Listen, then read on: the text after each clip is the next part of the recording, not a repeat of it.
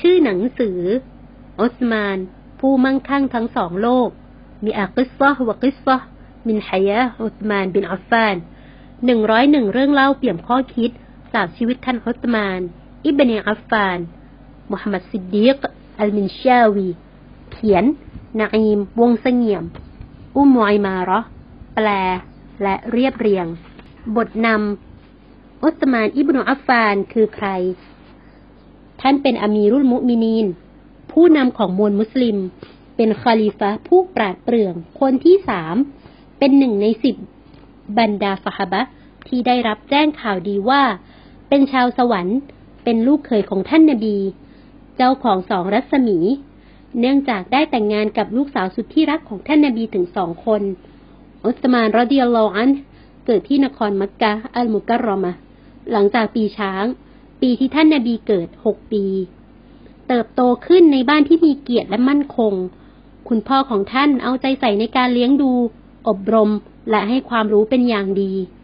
ท่านได้รับการ ศึกษาให้อ่านออกเขียนได้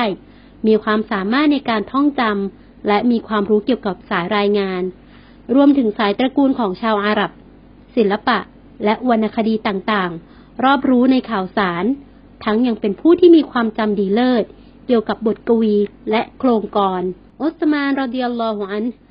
ยังเป็นนักธุรกิจผู้เลื่องชื่อ เป็นที่ยอมรับกันว่า ท่านมีความฉลาดและเชี่ยวชาญ มีมารยาทที่สูงส่ง มีบุคลิกภาพที่งดงาม ห่างไกลจากสิ่งไร้สาระ ไม่เคยก้มกราบให้กับเจวิตเป็นที่เรื่องลือในความใจบุญสุนทาน และมีความรู้มั่นคงดั่งขุนเขา ท่านเป็นบุคคลที่น่าเชื่อถือ เข้ารับอิสลามในช่วงแรกเริ่ม โดยอัสมารอดิยัลลอฮอัน เข้ารับอิสลามเป็นคนที่สิบห้าลุงของท่าน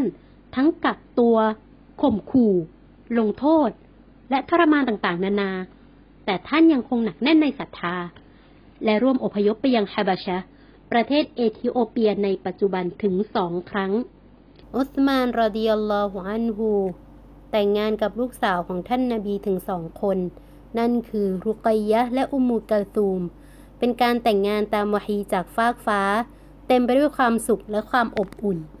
ท่านเข้าร่วมหลายสมรภูมิกับท่านรอสุลลอฮิซัลลัลลอฮุอะลัยฮิวะสัลลัม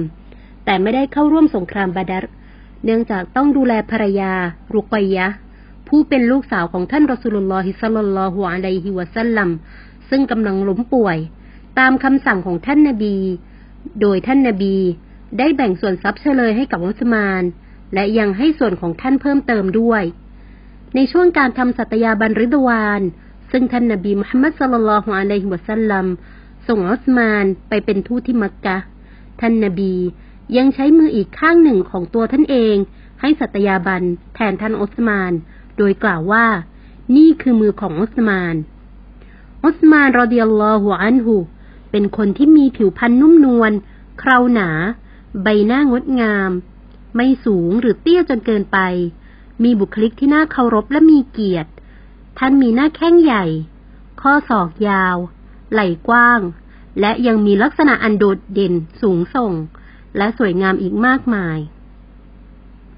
อุสมานรอดิยัลลอฮุอันฮุเป็นผู้ที่มีความใจบุญอย่างมาก พูดจาสุภาพอ่อนหวาน ร่างกายกำยำ ฝ่ามือนุ่ม ใช้ชีวิตอย่างบริสุทธิ์ เอ็นดูมิตรสหาย เป็นที่เรื่องลือถึงความสุขุมและความอลุ่มอล่วย ตลอดจนความใจดีและความกล้าหาญ ท่านมีความสมถะอย่างที่สุด เป็นนักปฏิบัติอิบาดะตัวยง ร้องไห้ง่าย มีคำพูดน่าเชื่อถือ ท่านเคยอ่านอัลกุรอานทั้งเล่มในรอกะอะห์เดียว เป็นผู้อดทนอย่างสวยงาม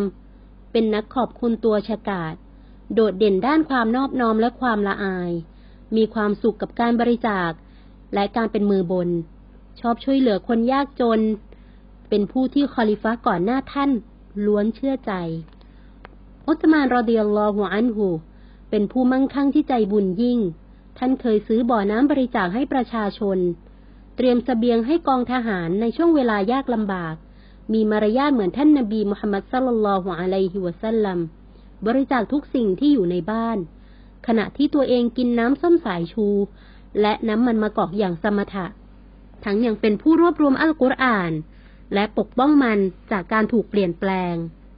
ท่านพอใจในอาหาร แม้เพียงเล็กน้อย ขณะที่การงานนั้น ต้องยอดเยี่ยมที่สุด อุสมานรอดิยัลลอฮุอันฮูดำรงตำแหน่งคอลิฟะภายหลังจากอุมัรอิบนุขัตตอบท่านเป็นคอลิฟะที่หันหน้าเข้าหาอัลลอฮ์เสมอ เป็นผู้ชูธงชัยแห่งอิสลามด้วยการพิชิตอาร์เมเนียนำอิสลามเข้าไปยังแอฟริกานำกองทัพมุสลิมเข้าสู่คูรอซาน พาทางนำไปสู่ชาวเมืองตับบรอสตาน ท่านเป็นผู้แรกที่ขยายมัสยิดฮารอม และมัสยิดรอซูล โดยมวลมุสลิมต่างก็ยอมรับ ท่านกำหนดให้คุตบะในวันอีดเกิดขึ้นก่อนละหมาด เพื่อให้ผู้คนได้รับฟัง สั่งให้มีอาดานครั้งแรกในวันศุกร์เพื่อให้ผู้คนที่ยุ่งอยู่กับการค้าขายได้เตรียมตัวไปละหมาด ท่านยังแต่งตั้งให้มีตำรวจ สร้างศาลยุติธรรม และจัดตั้งคณะชูรอผู้ทรงคุณวุฒิในด้านชีวิตครอบครัว ท่านมีลูกชายเก้าคน และ ลูกสาวเจ็ดคน ในช่วงท้ายของชีวิต คณะกบฏได้ปิดล้อมบ้านและสังหารท่านด้วยดาบ เลือดของท่านไหลลงสู่อัลกุรอาน ฉบับที่ท่านกำลังถืออ่าน วิญญาณล่องลอยออกจากร่างไปอย่างมีความสุข พวกเขาสังหารอุสมานในวันที่ท่านกำลังถือศีลอด โดยที่ท่านปฏิเสธที่จะต่อสู้กับปวงผู้ศรัทธา ในภาพลักษณ์ที่พวกเขามีคำปฏิญาณตน จนยอมพลีชีพ พื่อจะได้ไปละศีลอดกับท่านนบีมุฮัมมัดสุลลัลฮวอะลัยวะสัลลัมผู้เป็นที่รักอย่างมีความสุข หนังสือเล่มนี้ได้รวบรวมเรื่องเล่าอันรื่นหู และเหตุการณ์อันดึงดูดใจ ที่รวบรวมมาจากประวัติอมีรุลมุมินีนคอลีฟะผู้ปราดเปรื่องท่านที่สามเป็นเรื่องเล่าตั้งแต่ท่านเกิดจนกระทั่งท่านเสียชีวิตในสภาพชหีด เรื่องราวเหล่านี้ ประมวลไว้ซึ่งความประเสริฐ และ บุคลิกอันโดดเด่นของอัสมานเอาไว้ โดยคัดสรรเรื่องราวอันยอดเยี่ยมที่สุด และพยายามหลีกเลี่ยง ข้อมูลปรำปรา ขจัดเรื่องเหลวไหล และคำโป้ปดออกไป เพื่อให้บทเรียนเป็นที่ประจักษ์ และเป็นข้อเตือนใจสำหรับบรรดาผู้ศรัทธา อัลลอฮ์เท่านั้น คือผู้คุ้มครอง ผู้ยำเกรง เขียนโดย มุฮัมมัด ซิดดีก อัลมินชาวี จบบทนำเรื่องที่หนึ่ง การเข้ารับอิสลามของอุสมาน เมื่อแสงประทีปแห่งการเป็นนบีเจิดจรัสขึ้นณนครมักกะ ความสว่างสวัยก็ขจัดความมืดมนแห่งการตั้งภาคีให้อันตรธานวาฮีถูกประทานลงมาเสมือนแสงส่องยามเช้า ปลุกให้ทุกหัวใจตื่นขึ้นใหม่อีกครั้ง ในช่วงเริ่มต้นแห่งแสงสว่างนี้ ออสมาน อิบนุอัฟฟาน ไม่รอช้า รีบเร่งนำพาจิตสำนึกอันมั่นคงสู่การตอบรับเสียงเรียกจากอัลลอฮ์และศาสนทูตของพระองค์ เขาประกาศถ้อยคำยืนยันในการให้เอกภาพ ต่อพระเจ้าองค์เดียวเบื้องหน้ารอสุลลอฮ์สัลลัลลอฮุอะลัยฮิวะสัลลัมข่าวการเข้ารับอิสลามของอุสมานกระจายไปทั่วแผ่นดินฮารอมประหนึ่งไฟลามทุ่ง จุดความโกรธแค้นชิงชังในหัวใจของผู้เป็นลุงอย่างอัลฮะกัมอิบนุอับินอาสอิบนุอุมัยยะให้ปะทุขึ้น เขาจับอุสมานล่ามตรวนทั้งมือและเท้าทั้งสอง อัลฮะกัมขึ้นเสียงถามหลานชายด้วยความโกรธ เจ้าเลิกผินหลังให้ศาสนาของบรรพบุรุษ เพื่อไปนับถือศาสนาใหม่เช่นนี้หรือ ขอสาบานต่ออัลลอฮ์ฉันจะไม่มีวันปล่อยเจ้า จนกว่าเจ้าจะยอมละทิ้งศาสนาที่เจ้านับถืออยู่อุสมานกล่าวต่อผู้เป็นลุงด้วยเสียงที่เต็มเปี่ยมไปด้วยศรัทธาว่า ขอสาบานต่ออัลลอฮ์ฉันจะไม่ยอมละทิ้งและแยกจากศาสนานี้เด็ดขาด ความศรัทธาของอุสมานแข็งแกร่งขึ้นเรื่อยๆ วันแล้ววันเล่า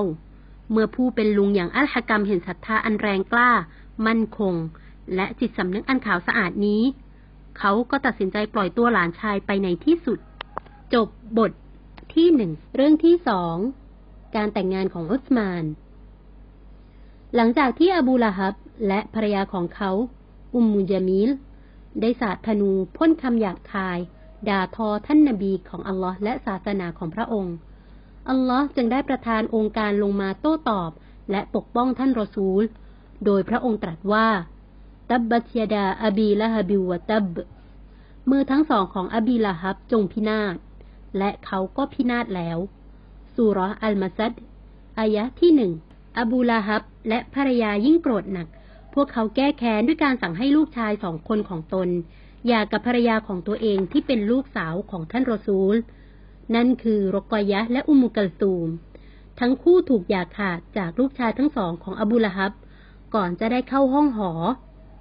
นับเป็นเกียรติที่อัลลอฮ์มอบให้แก่นบีของพระองค์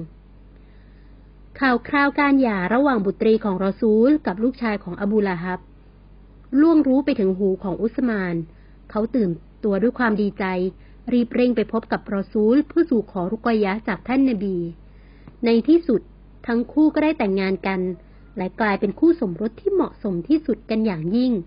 ถึงขนาดที่ผู้คนล่ำลือว่าอุสมานและรุกยะนั้น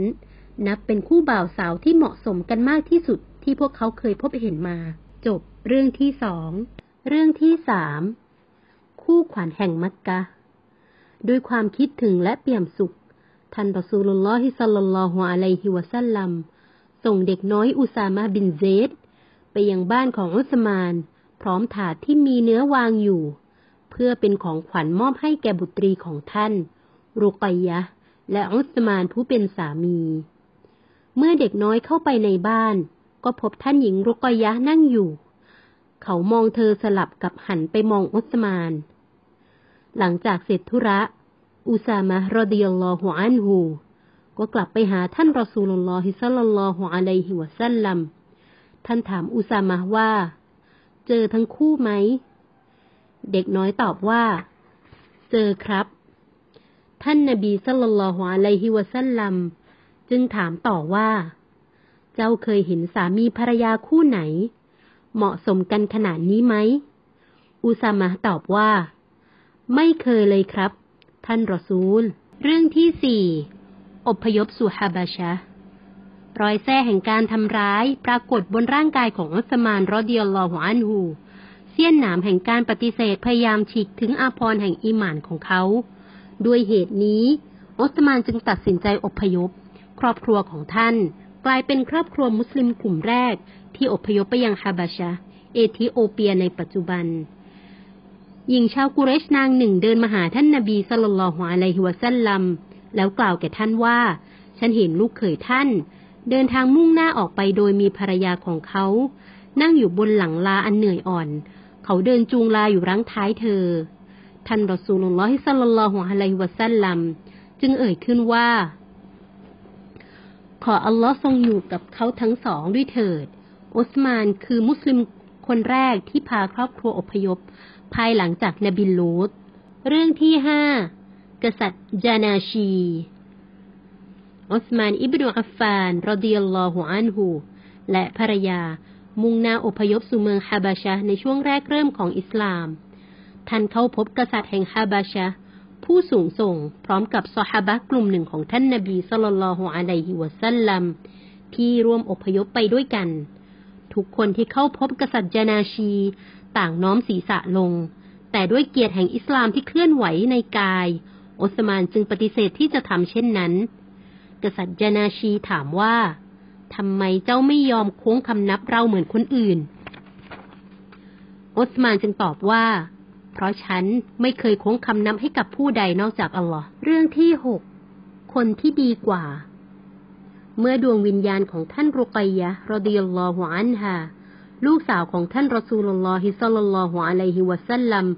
ได้โบยบินสู่ความเมตตาและความพึงพอใจของอัลลอฮ์แล้วอุมัรรอดิยัลลอฮุอันฮูก็เข้ามาพบกับอุสมานรอดิยัลลอฮุอันฮูและเสนอลูกสาวของท่าน คือฮัฟซะรอดิยัลลอฮุอันฮาให้เป็นภรรยาแก่อุสมาน แต่อุสมานกลับนิ่งเฉย ไม่มีปฏิกิริยาใด ๆ เพราะท่านได้ยินมาว่า รอซูลุลลอฮิสัลลัลลอฮุอะลัยฮิวะสัลลัม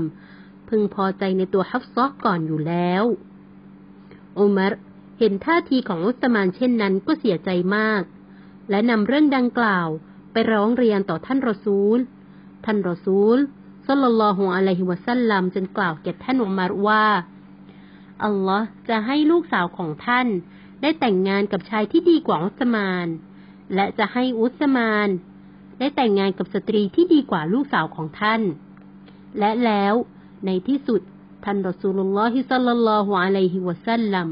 ก็ได้แต่งงานกับท่านหญิงฮัฟซะห์رضي الله عنهاและอุสมานก็ได้แต่งงานกับลูกสาวของท่าน رسول الله صلى الله عليه وسلم นั่นคือ ท่านหญิงอุมมุกัลซูมแทน